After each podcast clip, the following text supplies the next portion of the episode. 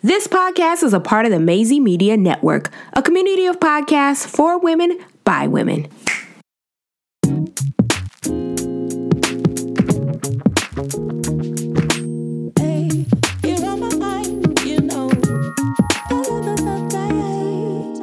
What's up, loves? Welcome to Destination Healer podcast, where we obsess over giving women the tools that they need to choose happiness and create joyful moments. I am your host, bestselling author and lifestyle blogger Ty Alexander, and I'm basically I'm basically your new wellness hype girl. So welcome to the party. I'm so corny. Anyway, before we take a deep dive into today's episode, I want to remind you to be sure to rate, review, and subscribe on iTunes if you've enjoyed the podcast so far. You can also head over to our website, destinationheal.com, to explore our spiritual toolbox, which is filled with gems that I have curated to help you cultivate those much needed life shifting healing experiences. So, as you can tell from the title, this episode has the potential It has the potential to become really heavy, but I'm going to try and not turn this into a tear fest for you because I want you to really receive what I have to say. And I think that my perspective and my experience of death is not the norm. And I always like to challenge people to receive a different narrative than the one that they've been used to using. So, if you've never heard my voice before today and you don't know my story, or you're just wondering, you know, why did Ty, you know, shift gears to focus more on wellness, let me give you a little insight. My my life dramatically changed in 2012 when my mother was diagnosed with stage 4 lymphoma. From there, her health declined rapidly. And when I say rapidly, I mean she was diagnosed in July of 2012, and we buried my mother in April of 2013. And for me, it really does feel like she was here one minute and then dead the next. In less than a year, maybe eight months, my mother was snatched from our lives. But I have to credit my mother as the person who encouraged me to explore my own mental wellness. And she really opened my eyes to what death really is and what death really means. And just how absolutely beautiful that time can be for the person dying, for you and your family. Especially if death is greeted with patience and support and understanding and faith and love.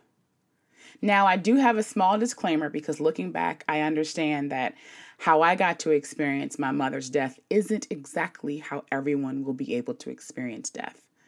So, this episode is more so, it's really to help you do the work now, just in case you're not as fortunate as I was and you don't get eight months to say goodbye to your loved one.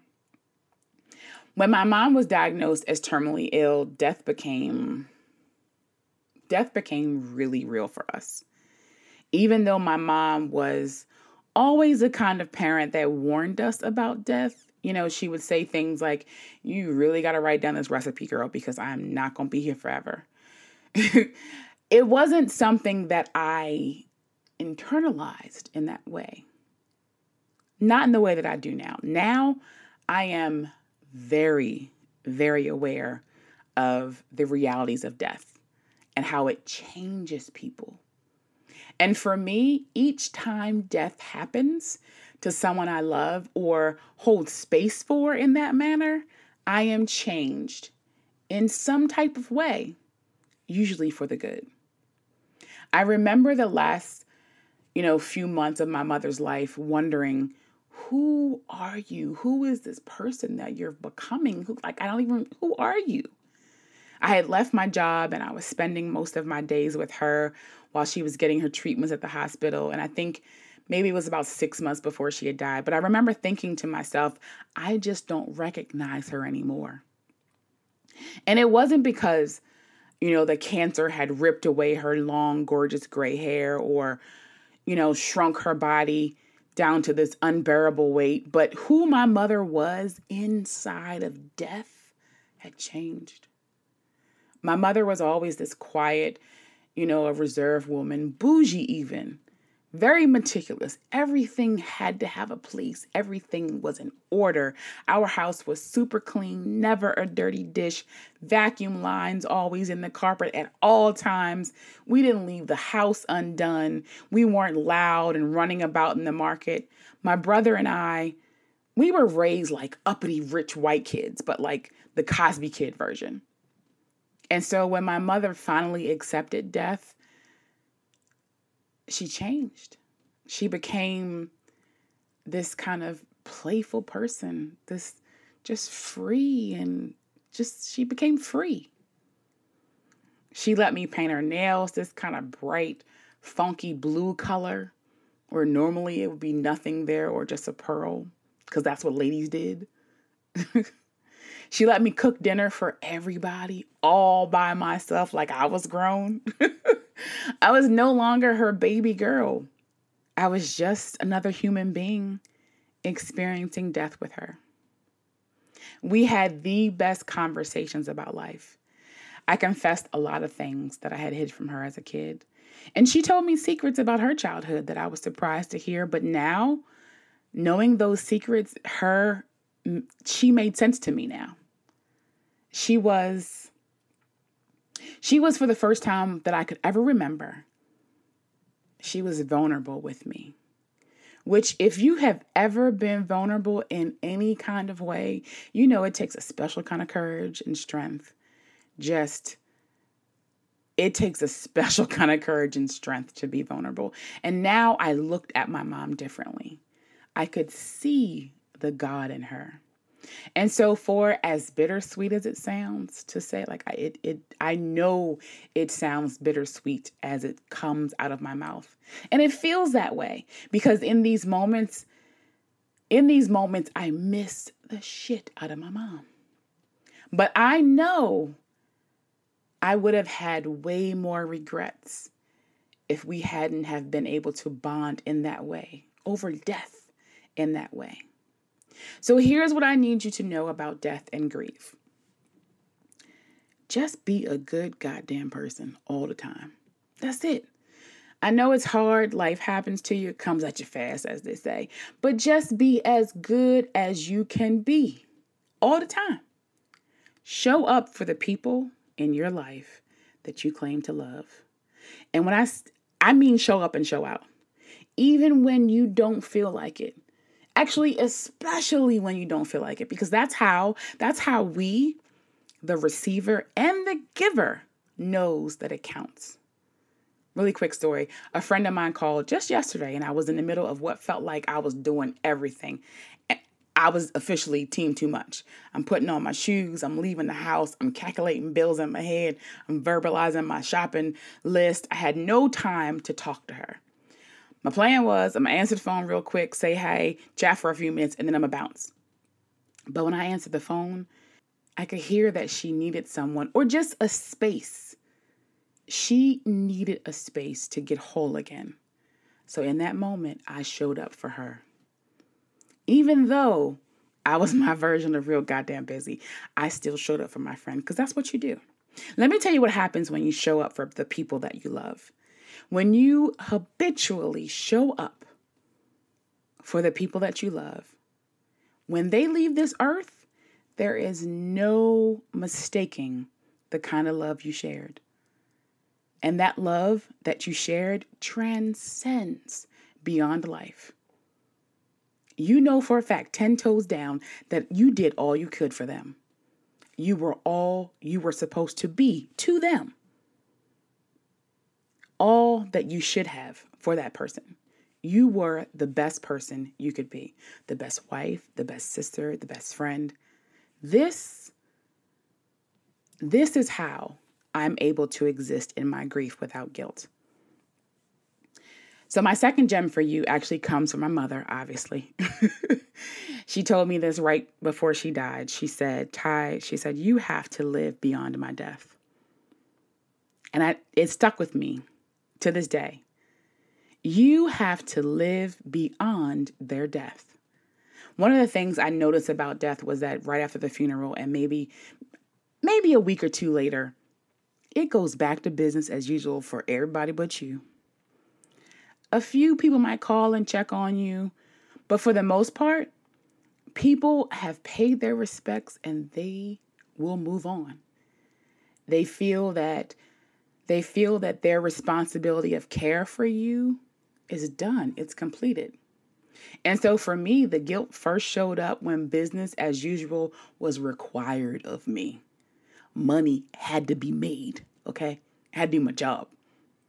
And so I always felt like for a while I felt like I was dishonoring her life or something. Like like girl, she just died and I'm out here living it up like ain't nothing happening. My darlings, this is what is supposed to happen.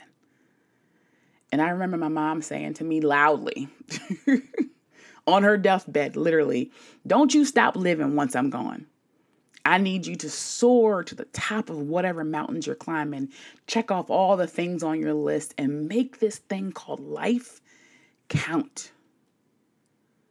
My mother died doing a lot of nothing, didn't reach too many goals, she wasn't well traveled. She didn't have too many hobbies. So when she said, make this thing count, I understand now more than ever.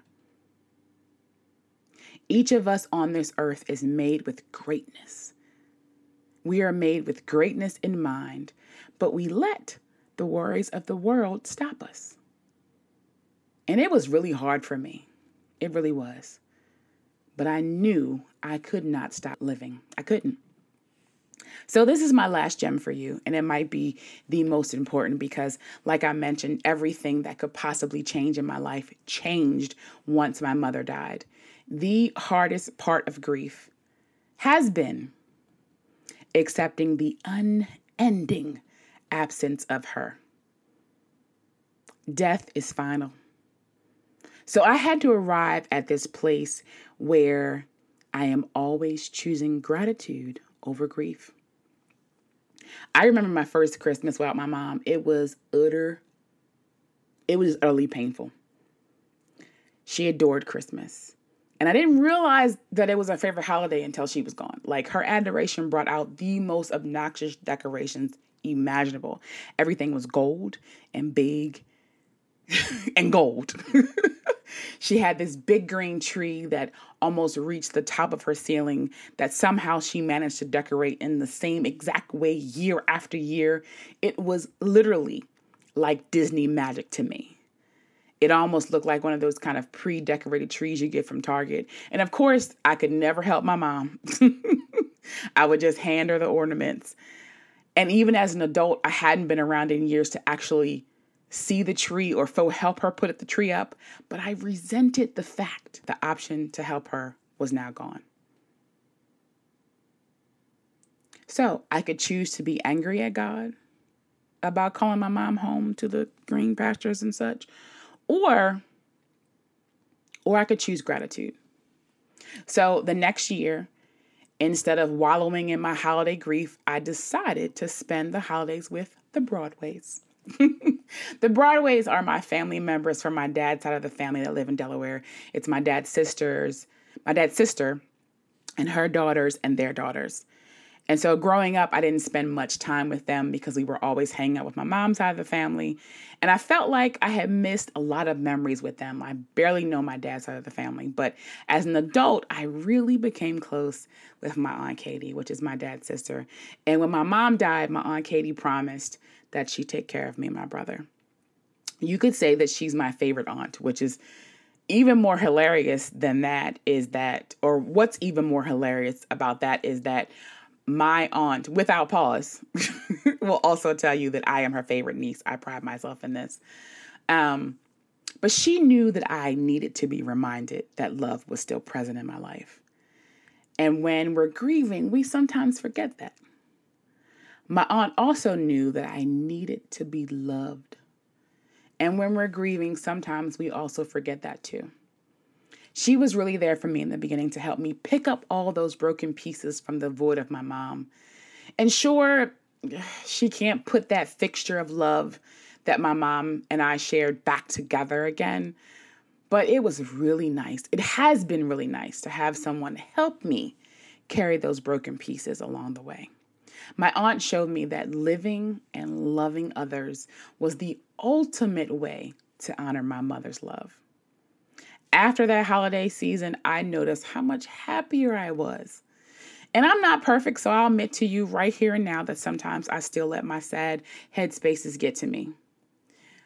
But I know for a fact that choosing grief and creating joyful moments has allowed me to work through my grief in a safe and constructive way. And believe me, we all wish, everybody that's lost someone, we've all wished we weren't members of this club where Facebook on this day memories bring you to tears, where you have sweet dreams of your loved ones, only to wake up and realize that that's a nightmare of lost. It's a nightmare of loss that really happened, where each death anniversary feels like the first your loved one is gone. Nothing is going to be the same. And you need to acknowledge that. You need to accept it. This is what I have to repeat to myself daily, hourly, sometimes every few minutes, because it is the truth. It is the plot twist that nobody told us. And that's why choosing gratitude is so important. It has saved me from breaking down at every moment of the word mom. So you can passively assume that through the years everything will work itself out. But I'm telling you, I'm telling you today, that is a lie. This thing called grief is work. It's work every day, it's work.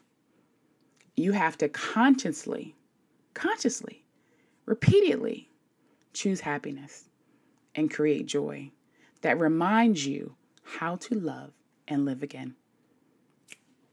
I hope you love this episode. If you did, please do me a favor and submit your review on iTunes, Spotify, Google Play, or wherever you are listening to me today.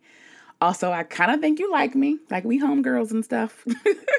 so go ahead and subscribe to my podcast so that you can be the first to get new episodes each and every Sunday, even though today's not sunny it don't matter.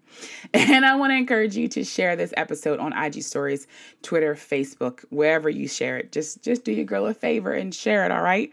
When you do, make sure you tag me, love Ty Alexander all over the internets and Destination Heal. Again, thank you so much for listening today. And until next time, toodles.